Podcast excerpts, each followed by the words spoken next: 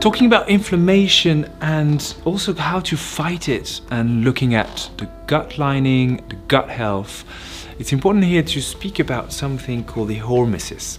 Hormesis is an interesting paradoxical reaction in the body when exposed to a certain negativity that could trigger some inflammation by triggering some inflammatory response through the immune system. You can have a counter response that actually is a positive one. I give you a good example. It's also called eustress. Exercise. When you exercise for a couple of hours, what's happening? You will have an inflammatory response due to a bit of activation of your immune system because you've strained some. So you strained some muscles, you pulled some muscle cells, you've increased a bit of toxicity through the byproducts of the cellular activity. All of that will trigger a bit of activation of the immune system, a bit of cytokine, and you have those pro-inflammatory genes that will start firing a little bit. But guess what? This is during the first hour post-exercise.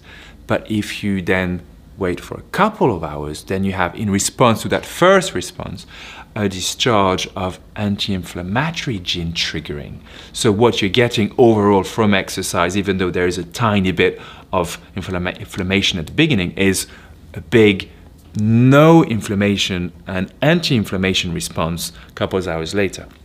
This is hormesis, and it works in the same way, when we think about inflammation, for example, and the ingestion of curcumin, curcumoid, they have a way to, in a way, they're a bit toxic for us, but they work the same way. By coming in and being a bit toxic, they trigger a mild, this is important here, a mild immune response that will have a hormesis and then eventually will respond by an anti-inflammatory gene triggering and activation.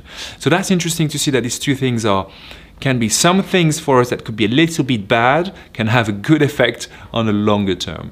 And I will say this is a silly example, but it was thought for a while, and you, I've heard this many times, I haven't read research about it, that some divers and even some sports people used to smoke a cigarette a week in that thinking that when they smoked this one cigarette, it was triggering a bit of inflammation of the lining of their lungs, but because of that, because of the aggression, was a, a bigger or more intense regeneration triggered, and therefore that could be long term having good effect.